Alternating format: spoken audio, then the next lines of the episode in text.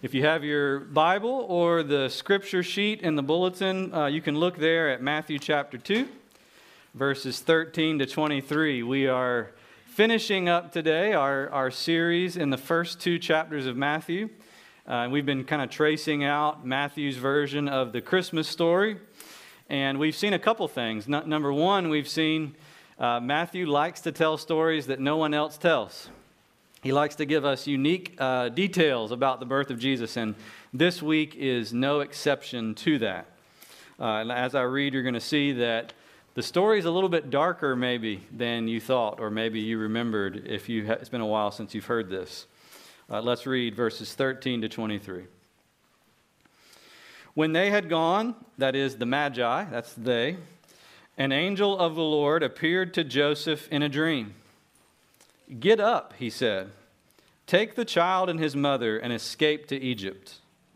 Stay there until I tell you, for Herod is going to search for the child to kill him.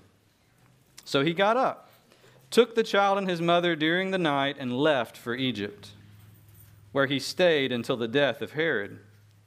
And so was fulfilled what the Lord had said through the prophet Out of Egypt I called my son. When Herod realized that he had been outwitted by the Magi, he was furious.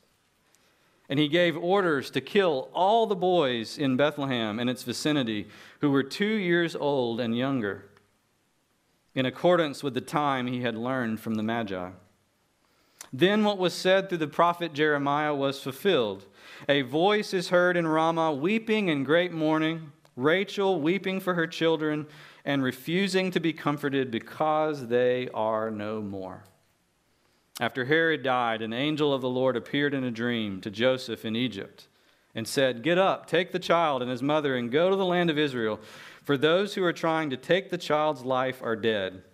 So he got up, took the child and his mother, and went to the land of Israel. But when he heard that Archelaus was reigning in Judea in place of his father Herod, he was afraid to go there. Having been warned in a dream, he withdrew to the district of Galilee, and he went and lived in a town called Nazareth. So was fulfilled what was said through the prophets that he would be called a Nazarene. This is God's word. One of my uh, favorite Christmas traditions is the tradition of stringing lights outside of the house. Not that I like to do that, but I like to look at it once it's done. Anybody else with me there? Uh, yesterday, I put my lights out in front of my house. I know I'm behind quite a bit, but yesterday was the day for me, and so I spent a lot of time climbing on the roof, on ladders, risking life and limb. So that in, in the night, and it gets really dark really early, doesn't it, this time of year? You can go outside, and in the stillness and the coldness of the night, you can see something that shines. You can see something beautiful in the deadness. You can see something that looks warm in the coldness, right? I like riding around the neighborhood, and some of my neighbors put me to shame around here. I mean, we've got some, go down Fifth, Fifth Street one night, and there are some awesome light displays right down this road right here. It's my favorite thing because I love how it highlights one of the number one themes of the Christmas story. That Jesus, when he came into the world, when he was born, he did not enter a world that was already bright. He didn't enter a world that was already warm. He didn't enter a world that didn't need a light to shine. He entered a world that was dark and full of violence and brutality, which we saw in the story today. It's a violent story. And yet, the reason why Jesus entered a world like that is because, y'all, that's the only world there is. The only world there is is the world full of darkness full of sin, full of pain, full of suffering. And God sent his son into this world, the world like that, to light a light that would never go out. So that people like you and me could once again have hope. So that people like you and me, sinners like us, could once again come back to God and know the warmth of what it means to be in relationship with him. That's why Matthew is telling us this story. Uh, many people who heard Matthew write this, and maybe some of us this morning who are listening in might, thought, might have thought, well, how does this belong in Christmas? Christmas is supposed to be nice and quaint and beautiful and sweet and gentle and mild, silent night, holy night, and all that stuff. This is this has got a lot of blood in it. And Matthew wants to return a response to us. The reason why I want to tell this story is to prove to you that Jesus is better than this world. To prove to you that Jesus is better than Israel, even, because if you'll notice, and I, I want to show you this morning as we walk through this passage, at every step along the way, Jesus fulfills what God promised to his people Israel in the Old Testament. In fact, Jesus is the true and the better Israel, coming to bring light to all the nations, light to people like me and you. And so, uh, really, the, the, the application to this morning's sermon is very simple, y'all. It's just let's worship Jesus today. let's just spend some time thinking about how glorious he is, how much better he is than anyone or anything else. All right, look at your bulletin, and you'll see three ways this story shows us Jesus is better. Three ways Jesus is better. He brings a better rescue, He brings a better restoration, and He brings a better radiance, a better light into the world. Let's look at it. First of all, he brings a better rescue. Uh, that's what Matthew is telling us there in verses 13 to 15. Did you notice how concerned uh, Matthew is to tell us the itinerary of, of little, little baby Jesus, the travel you know, patterns, where he goes and where he comes from, and all that stuff. And there's a deep reason behind it. Uh, notice there in verse 13 an angel appeared in a dream to a man named Joseph. That was the man who was to be considered Jesus' dad. An angel appeared in a dream. And because of a dream to a man named Joseph, Jesus went down into Egypt. But he wasn't in Egypt because it was a good place to be. He was in Egypt because it was the only place for him to be. Uh, that, that, uh, evil and uh, tyrants and dictators had begun to rule over the world. That was the reason why he was in Egypt. And yet God didn't forget him there, but delivered his son out of Egypt and brought him into the promised land. Have you ever heard that story before? Like, does that sound like another story besides the story of Jesus' birth?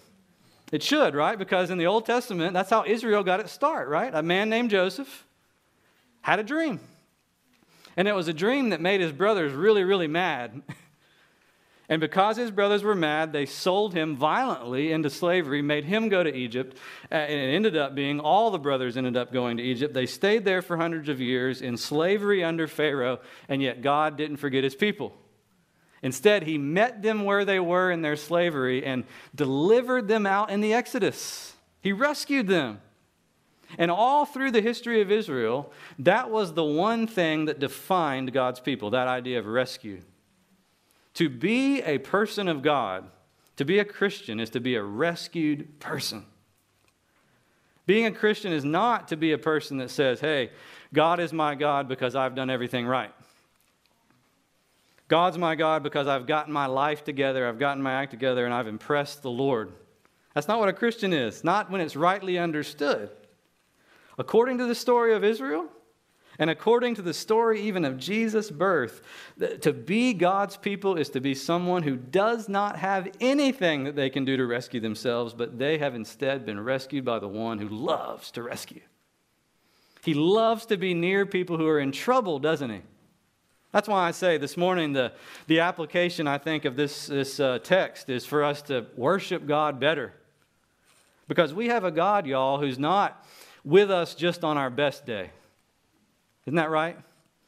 We have a God who's not just with us when we do impressive things that other people, you know, ooh and awe about. We have a God who is with us even on our worst days when we're doing our worst things, when we've gotten ourselves into a whole heap of trouble, that's when God likes to be near to us and to exert his power by rescuing his people out of that kind of slavery. That's why Jesus was born into such circumstances like this that forced him and his family to have to go as refugees down into Egypt. So that there in Egypt, God could rescue Jesus out. But you see, Jesus was a lot better than Israel was. Because when Israel got, you know, released from slavery in Egypt, as soon as they got out into the desert, what did they do? They started sinning. I mean, because after all, even though they were, they were no longer slaves to Egypt, they were still very much slaves to sin. They were slaves to themselves. They were just like me and you at the end of the day. And so they fell right into a pattern of not listening to God. And yet, here, Matthew quotes verse uh, 15. He quotes from Hosea chapter 11 which we read earlier in the service. Out of Egypt I called my son. And even though I called, they didn't listen to me, God says there. But even though they didn't listen to me, yet I still love them. Nobody can separate my people from my love. And so I'm going to come once again, Hosea says, to rescue my people out. And Matthew wants us to hear when Jesus was born, that's exactly what God was doing. He was coming near to people like us sinners, the broken, the helpless, people who need to learn how to trust in the strength and abilities of another. God's strength and ability came through for us. Do you want to know how to worship Jesus best this morning? Here's the number one way to do it you worship Jesus best by depending on him the most. He's glorified when his people depend on him. He's not glorified when we, you know, put out our chest and say, Look how religious I am. Look how good of a person I am. How much better I am than other people around me. That's not how he does. Because remember, God is the God who calls his son out of Egypt. He's the God who rescues his people from trouble. And so this God gets highest praise and greatest glory when we, his people, learn to say, I didn't do it, but he did. I was dead in my sins and trespasses. Anybody else with me there? I, I was a slave to myself and my selfish desires, and God came and set me free. That's the basic message of Christmas. The basic message of Christmas is that we have been rescued in order to learn how to trust, to learn how to depend, not on ourselves, but on Him. Jesus grew up. And did y'all know He obeyed for you? He was better than Israel because Israel disobeyed, disobeyed, disobeyed. And their whole mission was basically destroyed in the Old Testament. And yet, Jesus, God's Son, obeyed every step of the way. He learned how to live a life of dependence on his Father for us. Did y'all know Jesus suffered for you? He suffered for us. When he died on the cross, he gave himself up willingly, the perfect sacrifice in the place of people like me and you, so that sinners could come home to God. If that's true of him, then the best way to respond to Christmas is to learn how to let Jesus define you, not yourself. He's our representative, is what Matthew's saying. He's trying to show us the covenant significance of Jesus' birth and life, the covenant significance. That, that Jesus is the one who keeps the relationship with God so that you and I could have one freely of charge, free of charge, just coming in by faith alone.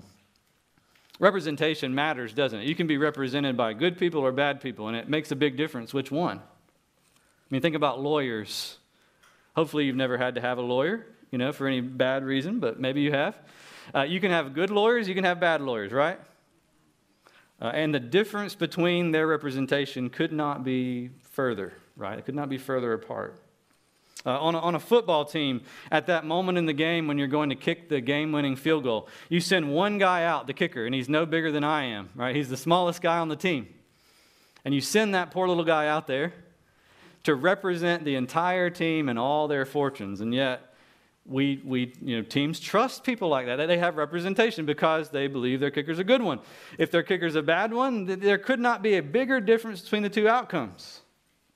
Matthew is saying when you put your faith in Jesus, you've got representation. A representation you could never have given to yourself. A representation actually that nobody could ever give to you. Jesus, God Himself, has come in the flesh to take your place in my place so that we could be rescued. That's the first thing. Jesus is better because He brings a better rescue. But secondly, I want you to see Jesus brings a better restoration to God's people.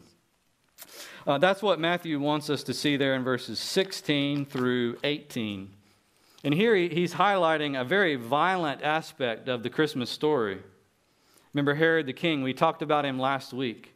Uh, he was a proud man, very arrogant. He ruled over Israel like a dictator. He loved to call himself the king of the Jews and boast about that. Well, when he heard there was going to be another king of the Jews born, he, he reacted with nothing but jealousy.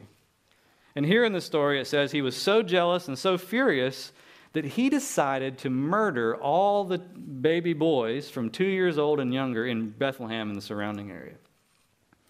That's, how, that's the circumstances into which Jesus came into the world.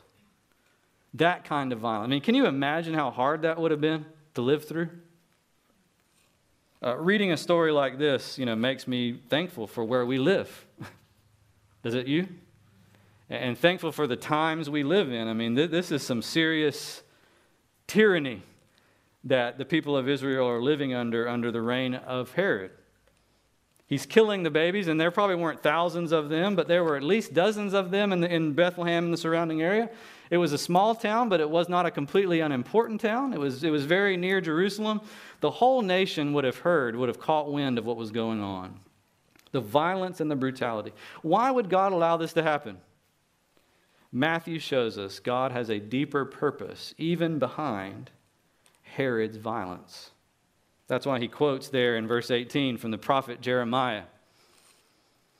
A voice is heard in Ramah. That's another name for Bethlehem, in the area around Bethlehem. Weeping and great mourning is heard. Why? Rachel, another name for Israel, is weeping for her children and refusing to be comforted because they are no more. And yet, if you go to Jeremiah 31, which we did earlier in the service, and you read the rest, you know what God says next that in the moment of greatest darkness in the history of Israel, when they were exiled and underneath the, the cruel power of a tyrant like Herod, it was at that very moment that God was going to speak comfort and peace to his people and fully restore them in a way they could have, could have never imagined before. And so Jeremiah goes on and says, Weep no more, because your, your work is going to be rewarded, Israel. Your children are going to be restored to you. They're going to come back to the land. And in that day, he says, I'm going to make a new covenant with them. It's going to be different than the covenant I made with their fathers when they came out of Egypt, because this time I'm going to write my word on their hearts. I'm going to give them my spirit and forgive their sins, so that my people can know me face to face like a friend knows a friend. Later in the service, when we come to communion, we'll see that Jesus himself spoke of a new covenant when he grew up. The night before he died, he said, I, by my blood spilled out, am making the new covenant that Jeremiah promised. Matthew's telling us that even though Jesus' birth began in violence, and even though his life at the cross ended in violence, violence does not define his ministry or define the world. Because God is able to take, even out of violence, and make something that restores us from our hearts outward. You see, the, the new covenant promise that God gave to Jeremiah wasn't just that people would become religious. And I want, to hear, I want you to hear me today. Being a Christian doesn't mean you just got a little religion over the top of everything in your life. It doesn't mean you got Jesus painted like a thin coat over a selfish heart. That's not what being a Christian is. Too many times we, we think that. We, we, you know, we think that we're Christians just because we say we are, when underneath it there's a heart that is fully wrecked. I mean, it's the engine is completely broken down in our lives. The new covenant promise says God came to deal with that engine and to replace it, to take out our heart of stone and to put a heart of flesh in us, a heart that cares about God, a heart that cares about other people. When Jesus uh, one night talked to a man named Nicodemus. It was nighttime. He was in Jerusalem, and Nicodemus was a very, very religious person. I mean, he, he thought of himself as, you know, a teacher of Israel. And yet Jesus looked at this religious man and he said, If you, Nicodemus, if you're not born again, if you're not born again, you cannot see the kingdom of heaven. The point of that was the same point as this Jesus came into the world not just to make you a little bit nicer version of yourself. That's good news, right? because underneath us, it's, it's, it's, far worse than we think. I mean, I love that saying, I say it all the time. Uh, a man named Jack Miller used to say, Cheer up, you're far worse than you think you are. it, it's way worse than you think, right? The, the problem of sin goes far deeper. But at the same time, Jack Miller said, Cheer up because you're far more loved than you ever imagined your, that yourself could be. God loves sinners like us. And He loves us enough not just to put a new body of paint over a car without an engine. He loves us to give us a new you know, coat of paint and also to change out the engine, to give us a whole new way of living. And so, Jesus, when He was born, in a situation where the women of Israel were weeping over the loss of their children, it was God reminding Israel That promise I made to Jeremiah all those years ago, I'm about to fulfill it. A new covenant's about to be made. And so this morning, if y'all want to worship Jesus, if we want to worship Jesus together, a great way to do that is to offer up our hearts to Him. Jesus does not like just simply lip service. Do you hear that? He doesn't, because lip service is just a coat of paint over an engineless car. What Jesus does is He gives you a new heart, which He then calls you and me to take and offer promptly, eagerly, and sincerely back to Him. That's what real worship is all about. At Christmas, it's really important for us to ask ourselves is our faith just an external accessory that we wear, you know, like a coat of paint over the top? Or is it something that God's Spirit has written and woven into the deep places of our lives? We can ask Him to do that today. Because the Jesus who was born in Bethlehem is the one sitting on the throne right now, and He is able. He's got the keys to your heart. He's able to come into those places you can't even get access to, to rewrite things you didn't even know needed to be rewritten, to set you on a different course. That's a better restoration. And the last thing today is Jesus is so much better than anyone else because he brings a better radiance, radiance, a better light. Israel had a mission in the world in the Old Testament. Did you know that? Uh, God didn't choose Israel just so that Israel could have a fun time, just them and God together. Israel was chosen by God so that Israel would be a nation among the nations, giving light to all the world so that other nations would come to God through them. And yet, how did Israel do on that little assignment that God gave them? Yeah, not, not too well. If you read the Old Testament, man, Israel, they've got some you know, great things that happen. God did great work in Israel. But more often than not, Israel is failing at their mission. It's sadly, but in, instead of being a light to the world, often they become a source of stumbling to the world. I mean, it's a little bit like the church today, right? I mean, we, we can often be a source of stumbling rather than a light. People looked at Israel and said, man, if that's what it means to be God's people, I, I don't want to be God's people. Those people, you know, are cruel, they're mean, they're self righteous. Same thing that people sometimes say about the church today. But here, this is the good news of, the, of Christianity. Our mission in the world does not depend on us. Amen? it does not depend on our ability to shine brightly ourselves on our own steam and by our own oil and fuel. It depends on Jesus' ability to shine in the world and in us and through us. That's exactly what Matthew wants us to see there in verses 19 through 23. He's trying to explain to us how it is that Jesus became Jesus of Nazareth. Uh, Nazareth was not an important town, it was even less important than Bethlehem was. Uh, it was in Galilee, which was considered to be the worst part of Israel at the time. Uh, Gentiles lived there uh, alongside of Jews, and people thought of the area as just a, a mixed place of sin. Uh, Galilee of the nations is what they called it, and they didn't mean that as a compliment. When, when Jesus grew up, you know, some of his disciples asked the question Can anything good come out of Nazareth?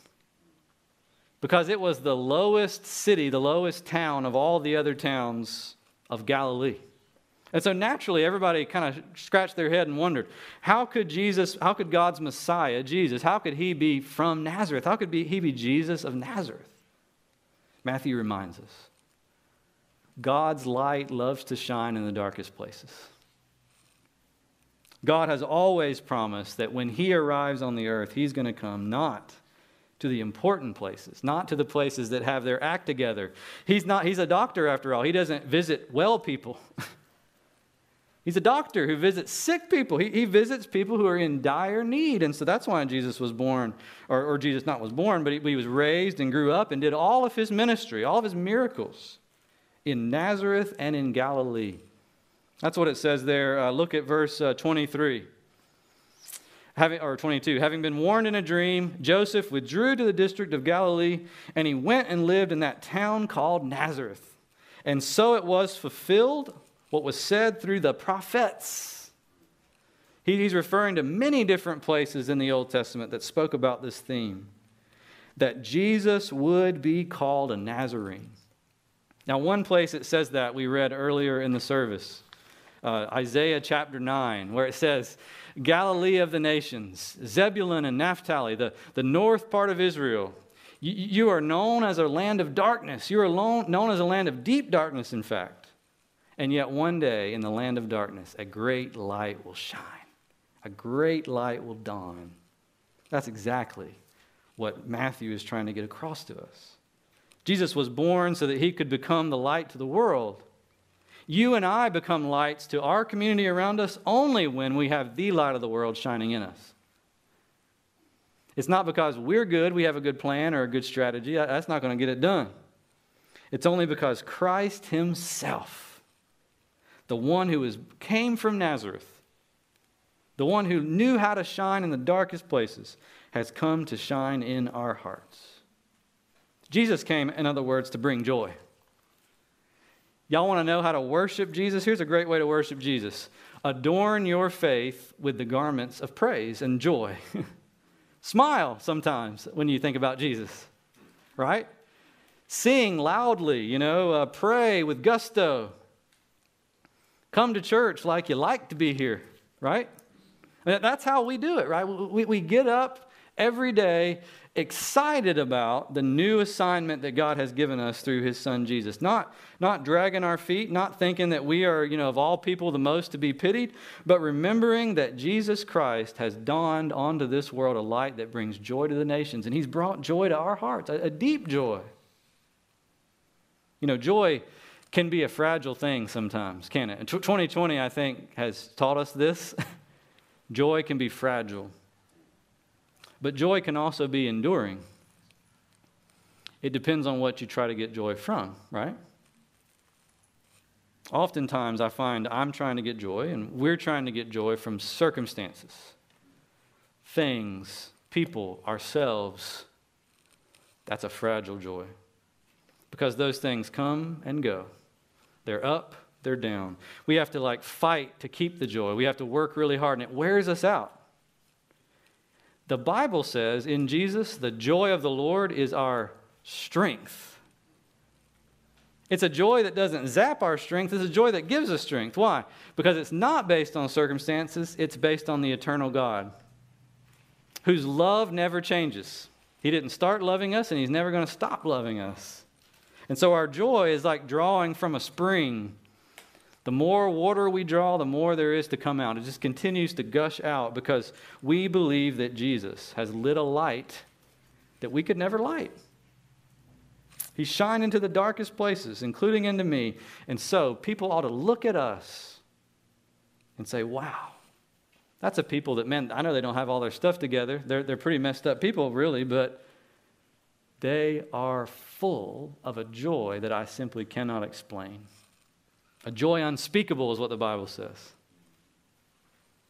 A joy that cannot even be spoken of accurately because it defies explanation.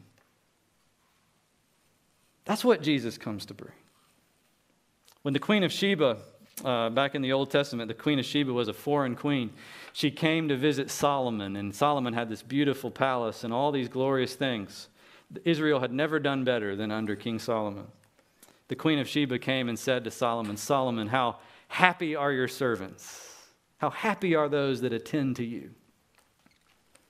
What Matthew is saying is if we really believe in Jesus the Nazarene, the one who went even there to shine his light, we ought to also be people that everyone looks at and says, Oh, how happy are your servants, how full of joy. Amen.